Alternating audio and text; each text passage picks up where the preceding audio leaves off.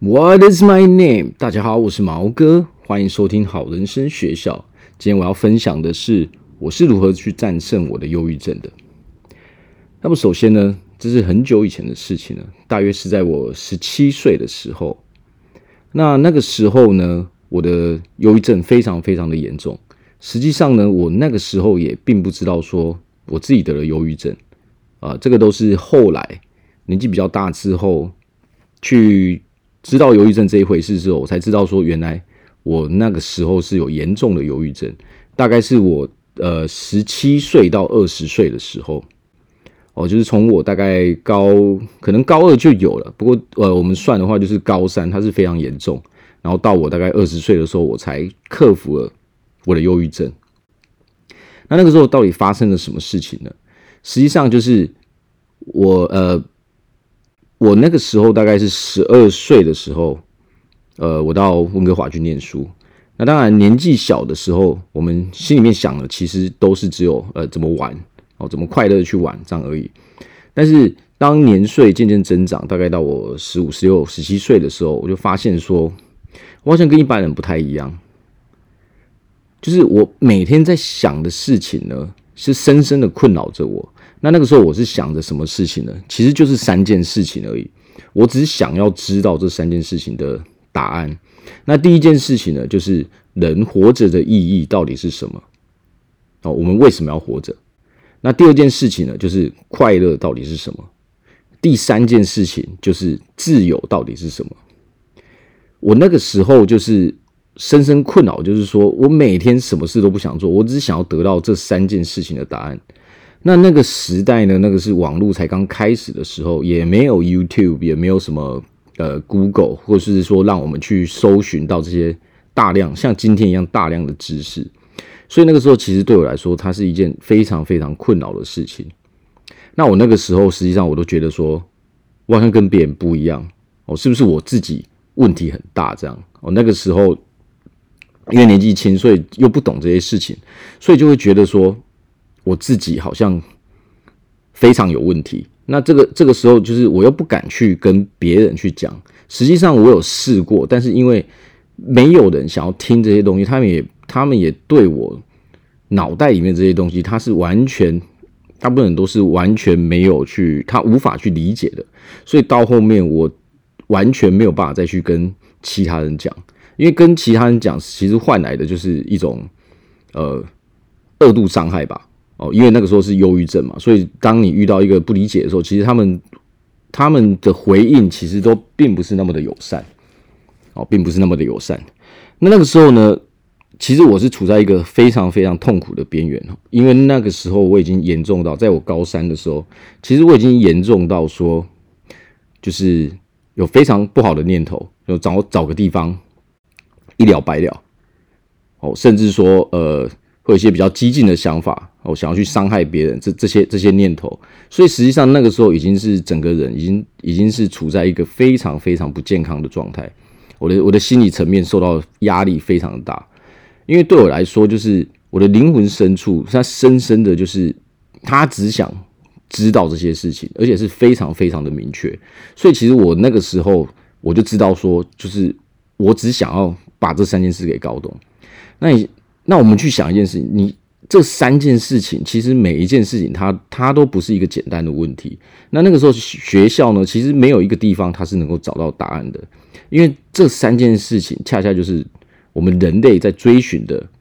最可以说是它是最终的目标。大家都去想要，大家都想要的就是自由、快乐、幸福的日子。那当然，那个时候我是找不到任何答案的，所以这个这一件事情呢，就深深的影响我当时的生活状态。我那个时候，我现在去回想那个时候，就是除了这些负面的想法之外，我呃产生了一些副作用，就是每天很嗜睡，完全提不起劲，什么事都不想做。所以后来我去回想，我才知道说，哦，那个时候的忧郁症真的是非常非常的严重。那它影响到了呃，还有一个就是生活上，它是又让我有了人群恐惧症。哦，人群密闭恐惧症。我那个时候就是宁愿，呃，其实其实从我家到学校，实际上他开车是非常快的，大概是十五分钟就到了。哦，那当然是我们也可以，我们也可以坐车哦，因为那个时候有有前期有一段时间哦，我因为那个时候我没有车子开，所以那个时候我并没有开车去学校，哦，所以那个时候有的时候可能就是我会呃坐公车回家。那那个时候严重到说，后来我连公车都不坐了，我连我宁愿就是自己走路走一两个小时回家，我都不愿意去面对那么多的人，因为那个时候就是面对那么多人会让我非常非常的恐惧。那时候的内心就是真的是非常非常的黑暗，我那个时候人生就是觉得说，呃，非常的非常的痛苦，哦，不不想不想让任何人看到我，我也不想看到任何人。所以那个时候，然后我又无法去跟任何人讲，所以实际上那个时候真的是可以说是人生最，也可以说是很快乐啦。因为那个时候跟朋友出去玩，实际上是非常快乐的。但是当我一回到家的时候，又瞬间哦恢复到这种忧郁的状况。因为回到家，可能就是当你就是晚上说剩下自己一个人的时候，那些负面的念头又开始侵，又开始侵蚀我的精神。所以那个时候真的是，呃，白天偶尔就是可能快乐，就是去玩的时候是一定是暂时可以忘记那些那些事情，但是一到晚上，实际上它就是处在一个，我那时候就是处在一个非常非常痛苦的痛苦的状态，然后就是甚至到后面演变说，就是有一些非常不好的念头，想想要想要自我了结这些念头。那我是怎么样去走出来的呢？我大概是花了三年的时间，大概是二十岁的时候，我终于摆脱这些非常非常负面的念头，所以我就可以正常的去，呃，正常的去工作哦，正常的去念书。我那时候是半工半读，就是那个时候就再也不会有这种恐惧的这种状况了。然后我也可以就是很正常的去跟人家交流。那我是怎么走出来的呢？实际上就是当我那个时候那么困扰的时候，因为那个时候。呃，我是跟我家人在温哥华，就是跟我妈妈还有我姐姐。那我爸爸他实际上他是在台湾工作的，我就在台他在台湾工作赚钱哦。然后我们剩下的人就是在温哥华这样。那那个时候其实他是应该可以说是一个契机吧，就是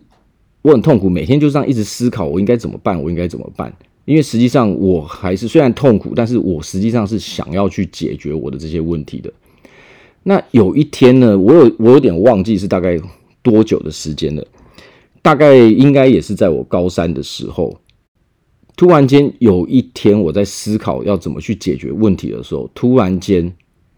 我就想起了我爸爸小时候，那个时候大概大概我可能是小学的时候吧，我爸爸跟我讲过的很多很多话，就是我爸爸呃在我小时候他都会灌输我一些就是。呃，做人的一些道理。那那个小时候，我们可能实际上根本听不太懂，就是没有办法很深刻的理解说为什么我那时候没有办法深刻理解说为什么我爸爸会跟我讲这些话。但实际上呢，在我真的需要的时候，我就发现说这些话对我的帮助是非常大的。那一个最重要的、最重要的话，就是我爸爸曾经跟我说过的，就是如果这个世界上有任何你所不知道的事情，你找不到答案的事情，那你就用尽一切方法，全力去把答案找出来就可以了。我爸爸那个时候实际上他在跟我讲的应该是呃我们人生关于学习的一些态度。他就说学习其实就是用尽一切方法把你不会的知识、不会的解答、哦、不会的问题的答案去找出来就好。他就说这世界上一定是可以找得到答案的。只要你一直一直不断的去寻找，所以那个时候我突然间，当我想到这一句话的时候，我突然间就那个观念就完全改变了。我我的想法就是啊，原来还有这一招，哇，那真的太好了，我、哦、真的太好了，原来还有这一招。所以那个时候我在那个当下的时候，我的其实我的观念就整个改变了，我就知道说 ，OK， 那太好了，还有这个方法，那我就那我这一辈子我就要遵循这个方法来做事情。没有错，从那一刻开始，其实我后来遇到我不会的事情，我都是用这个方法的，想尽一切办法去把它解决。所以当我当下的观念整个一改变的时候，我就知道说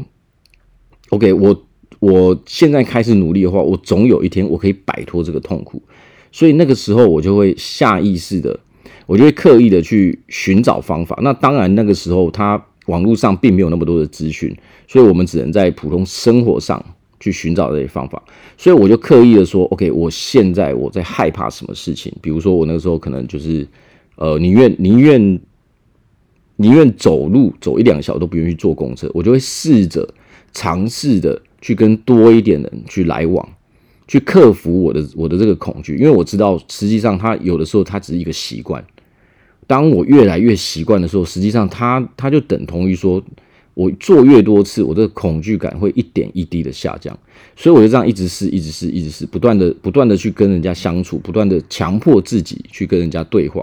哦，去去跟去面对别人。那大概是我发现说我不再受这些严重情绪困扰的时候，实际上它大概是已经是我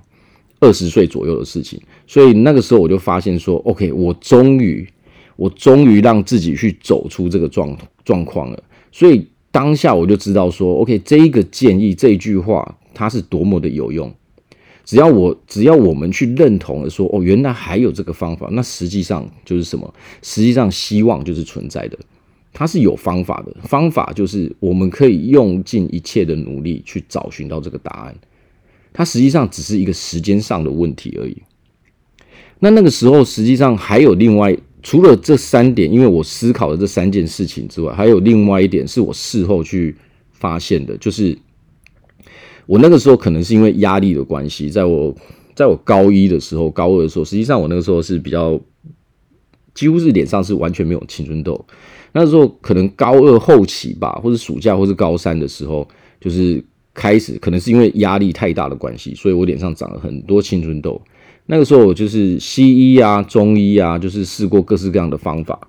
到后面呢，我去找到一个医生，那他给我开了一个药叫 Accutane。这个 Accutane 它实际上是一个就是目前还有在使用的药，它是治疗青春痘是最呃最有效的一个药，等于是说它药效已经是最强的药。但是事后我长大之后，我出了社会之后，有一天我突然想到，就是我对这个这个呃药的名字非常非常的有印象，它是我忘记它的中文是什么，它大概是是什么什么 A 酸这样，但是它是吃的，哦，它它不是擦在脸上，它是吃的药。那后来我在网络上看到了这个资讯，就是说这个 Accutane 它的副作用，它下面写了一个就是会引发严重的忧郁 ，OK， 所以可能我当时的一个这个忧郁的情况，其实呃，这个 Accutane 也是有所贡献啦。当然我，我我说的不是说这个是都是这个药的问题，那这个药肯定会加重我的忧郁程序的 的, 的一些情况，但是我最最重要的忧郁的原因，就源自于说，因为我想要理解的事情，我没有办法去达到。所以实际上，有的时候我们的我们这些忧郁的倾向，它是源自于说我们想要做的事情，我们真心渴望、内心深处非常渴望想要得到的一些答案，或者想要实现的一些目标，它是我们没有办法去完成。所以这个就会大大影响说我们的内在这样。那长期累积下来的话，当然它就会产生一个对我们身心上就产生一个不健康的状态。因为总是负面情绪的话，实际上就是这个对我们的大脑是有非常大的影响的。那所以其实我我要说的就是说，我非常感谢我的我我的爸爸，就是呃他他送我出国 ，OK， 送我们我们我们全家出国，其实上他就是希望我们可以得到一个比较好的教育。那